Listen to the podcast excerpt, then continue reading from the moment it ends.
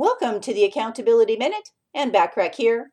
Today we're talking about step number four of the four steps to help you increase the power of your focus, which is to time block everything and then honor your calendar time blocks.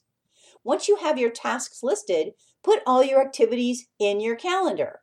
Determine how much time it takes to do each activity and put them in a time block in your calendar. Now, a good rule of thumb is to add a little bit more time to what you think it may actually take you. If you're like me, I always think I can accomplish more than I actually can in the time allotted. To prevent you from falling behind or even feeling frustrated if you take a little bit longer than you think, just give yourself a little bit more time up front. If you complete the activity ahead of schedule, great. You can easily move on to the next item. The power of focus is more than just a goal setting exercise. It's a process in which you develop a crystal clear vision of where you want to be so your goal achieving machine can make it a reality. The subconscious mind doesn't know how to judge the information it receives, it only reacts to it.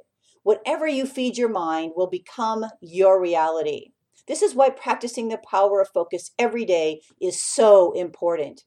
Focus on your goals, and your subconscious mind will actually support you in taking the right actions to get you to the achievement of your goals.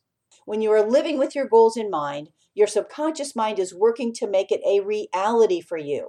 Practice the power of focus in your daily life and give your mind the chance to do what it does best. Be a goal achieving machine for you. Use the power of focus to achieve all of your goals and live your dreams. Remember to take advantage of all my complimentary business success resources and tools as a member of my free silver membership on accountabilitycoach.com. Thanks for listening.